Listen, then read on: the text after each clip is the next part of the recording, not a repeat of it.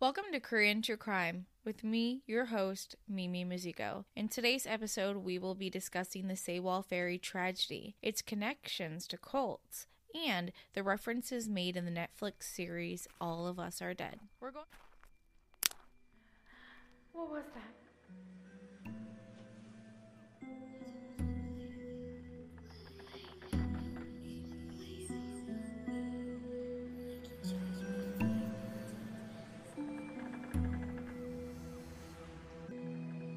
We're going back to the year 2014, and we're taking a ride on the Sewol Ferry. Its name translates to Beyond the World, but this passenger ferry traveled between Incheon and Jeju Island. The Sewol Ferry was quite a large ship. It could carry around 920 passengers, 180 vehicles, and 150 cargo containers. Our incident occurs on April 16th, 2014, with 476 passengers aboard the ferry between Jeju Island and Incheon. 325 of them are high school students returning from a trip to Jeju. The Sewol ferry could make the trip between Incheon and Jeju Island about three times a week safely. To go between the islands, they had to pass through a channel of rough waters. This day, the waters were relatively calm, but just to be safe, the helmsman and third mate took over the controls and manually steered the ship through the channel. The ferry entered the channel at about 8:30 a.m. Skies were clear and the waters were calm. At 8:48 a.m., the helmsman noticed that the ship was beginning to lean to the left, and to correct this, they decided to begin turning the ship to the right, hoping to bring the ship back to center. After multiple right turns, they noticed that it wasn't correcting, so they began to figure out a plan for how to bring the ship back to center. The helmsman remarked that the steering wheel wasn't properly working when they noticed that the ferry was beginning to capsize. To correct the right hand turns they had made previously, they began to make extremely sharp left hand turns, jolting both passengers and crew members. The helmsman and third mate began to panic, which led to miscommunications that were dire for their situation. The third mate instructed that they take another sharp turn left, but the helmsman misunderstood and took a sharp turn right, sealing the fate of the capsizing ferry. Four minutes later, at 8:52 a.m., the Sewol began to sink. The captain was informed and made a brief announcement to the passengers that chills my bones to this day, knowing what the fate of most of the passengers was. Please don't move, stay put, hold on to available pillars, and stand by. This is crazy. Is this the kind of situation where they tell you stay put, it'll be okay, and then they run away for their lives?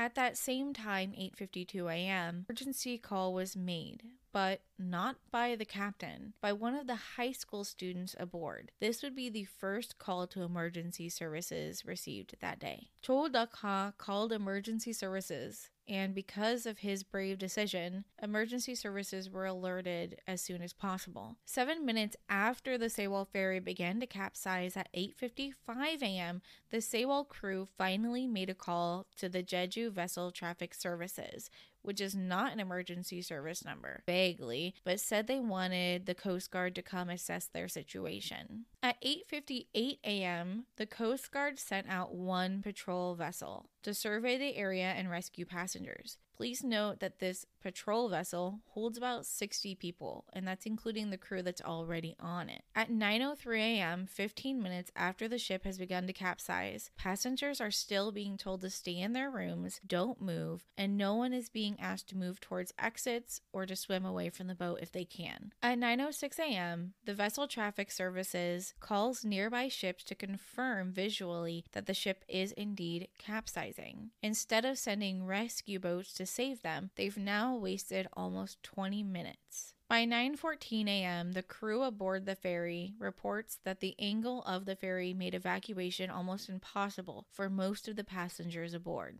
But the passengers are still being told to stay put. At 9:23 a.m., 35 minutes since the ship began to capsize, the VTS informs the captain that he needs to tell the passengers to put on life vests. It has taken this long to get crucial information to the passengers aboard the sinking ferry. 9:30 a.m. the captain orders all of his crew to evacuate. However, this is never announced to the passengers who are still waiting in their rooms on the ship. At 9:33 a.m., civilians on boats began to flock to the ship and offer their services to help rescue passengers on the ship. The Coast Guard has still not yet sent rescue boats. At 9:46 a.m., Captain Lee was one of the first people saved from the sinking ferry. Thanks to the efforts of the civilians who showed up at the scene, some students and passengers were saved from the sinking ship. But by 11:18 a.m., the ship was fully submerged, the bow showing just barely above the water. By 1:03 p.m., the ship was completely submerged.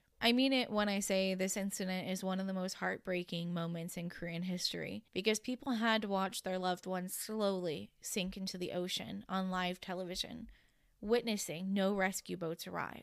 Let's discuss some of the details that were happening while the ship was capsizing. During the sinking, some of the crew members and the captain were seen drinking beer while hanging over the railing of the ship, while announcements were being made for passengers to stay inside their cabins. Passengers inside the ship recorded videos or called their loved ones while the ferry was sinking, and a lot of that footage has been recovered. A lot of the students initially believed that the situation wasn't dire and that it wasn't really an emergency, but simply something that they would tell their friends about when they got back to the mainland. Because of the relaxed announcements, many of them thought that they would just be fine. On phone calls with their families, a lot of parents told their children to listen to their teachers or to the captain. However, the students who didn't listen to the captain left their cabins and jumped from the ship were the first to be rescued and survive. The captain's orders that day were what doomed the people inside the ferry. The last text message sent by someone aboard the ferry that day was at 10:17 a.m. as the ferry began to slowly fill with water. It read, "They told us to wait. There has been no announcement since." Cho, the student who made the first emergency services call, unfortunately didn't survive and was later found drowned inside his cabin. The actions he took that day saved the lives of many, and he will be remembered as a hero. This was probably one of the most preventable tragedies in recent Korean history, and it's absolutely heartbreaking to see the footage that the students left behind. I'm scared. Really, what can I do? I'm scared. I really want to live. I'm wearing a life vest. I'd better leave a message before I die. I am recording. It's a video clip. If only I could survive. Mom and Dad, I love you.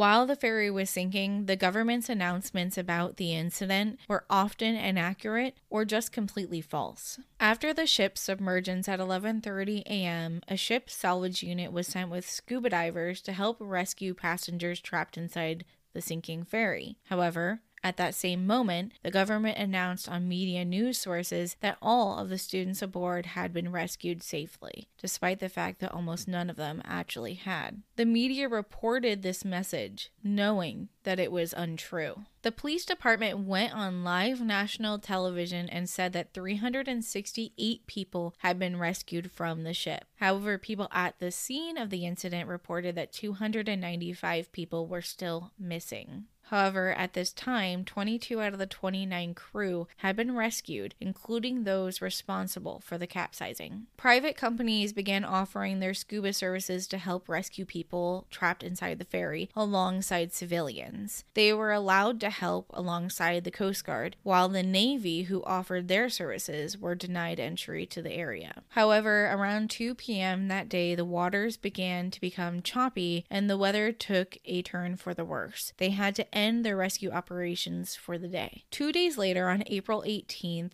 the Coast Guard decided to pump air into the ship to support possible air pockets, but their efforts were deemed a failure. During the efforts of the subsequent days, two divers died in the attempts to rescue people aboard the ferry, and a firefighting helicopter returning from the scene crashed, killing five officers aboard and injuring the high school student. We're going to backtrack a little bit to the statement the police made on live national television that 368 people had been safely rescued from the ship. It would actually take months for everyone on the ship to be accounted for. By July 22nd, 2014, 304 people aboard the ship would be confirmed dead. Of the 476 passengers, only 172 people would be rescued from the ship. So, what actually caused the Sewol ferry to capsize? Was it actually just bad turning maneuvers? The Coast Guard did determine that the sudden, unreasonable turns did cause the ship to capsize, but so did the overloading cargo. Three times the ship's limit caused the ship to begin to tilt. A ship of this size also was required to have ballast water, which is water that is held within the ship to keep its balance when cargo is moving around. It helps the ship stay upright. Well, on this day, the ship was only holding a third of the ballast water that it was required to have for the weight it was holding. Well, it turns out that the safety training of the crew had been falsified anyways. The budget for their safety training was about $2, enough for them to print out the fake paper certificates. The victims' families called for President Park to answer for the horrible handling that she had of the incident. The victims' families and the survivors began to protest to have President Park impeached or for her to resign. The parents and citizens of the nation were mourning, and it was an incredibly emotional time for everyone. The protests continued for five months, demanding that the government answer for their inadequacies. Park Geun-hye would be impeached three years following the Sewol incidents for blacklisting, corruption, and misuse of power. After her impeachment in 2017, the Sewol ferry salvage operations began, and the ship was returned to land. Families gathered to witness the ship's entirety being brought to shore. However, they were stuck behind a fence. The families demanded answers as both police, Coast Guard, and parents cried at the emotional sight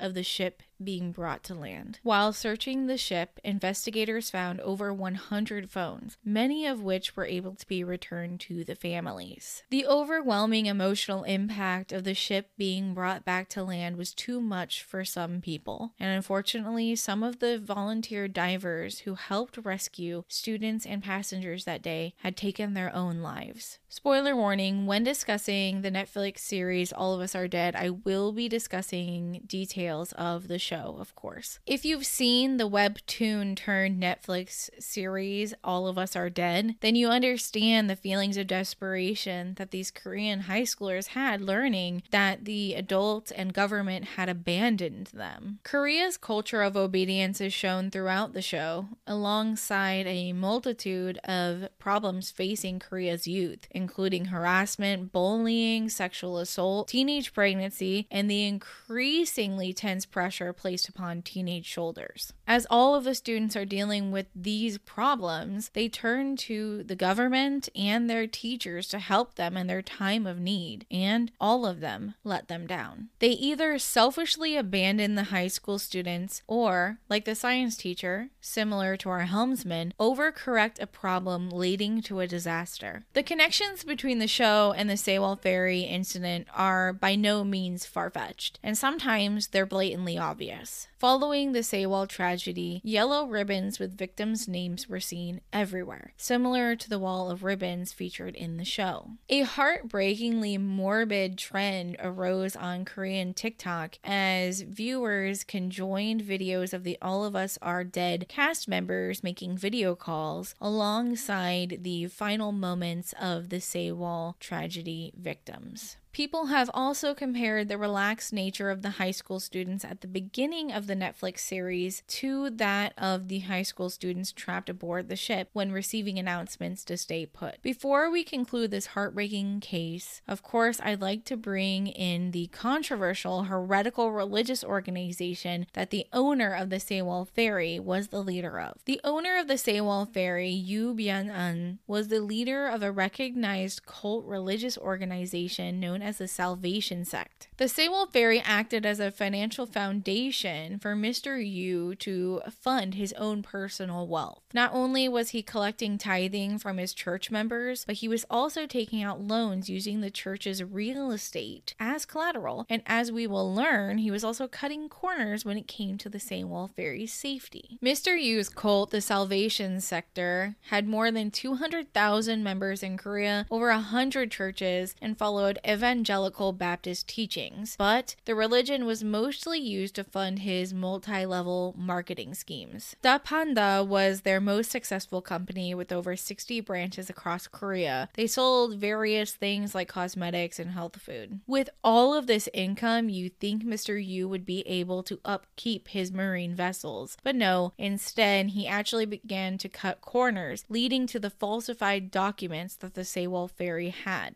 Mr. Yu's son actually was spending time in prison for embezzling 6.8 million US dollars from the companies that they owned. Mr. Yu was ordered to pay 46 million US dollars in damages to the government, but he wasn't found guilty in any involvement related to the sinking of the Sewol ferry. While I believe that Mr. Yu's greed and his actions were directly responsible for the sinking of the Sewol ferry, the courts disagreed. However, Captain Lee was charged life in prison for negligence, but not for murder. The families were furious with his outcome considering he did abandon the ship before any of the students were rescued. Captain Lee failed to have and execute an evacuation plan that day, leading to the death of 304 people. 14 of the crew members were given lighter sentences for negligence. I'm leaving you today with a quote by Kim Guan Hung, one of the civilian divers who took his own life following the painful memories of retrieving bodies from the ferry.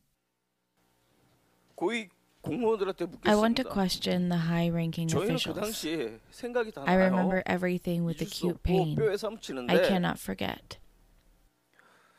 사회 But 지도층이신 how 고위 come you, 공무원께서는 the elites of 왜 society, 모르고 claim that you 왜 don't 기억이 안 know 나는지. and you don't remember? Thank you for listening to Korean True Crime with me, your host, Mimi Mizuko. 다음에 또 봐요. See you next time.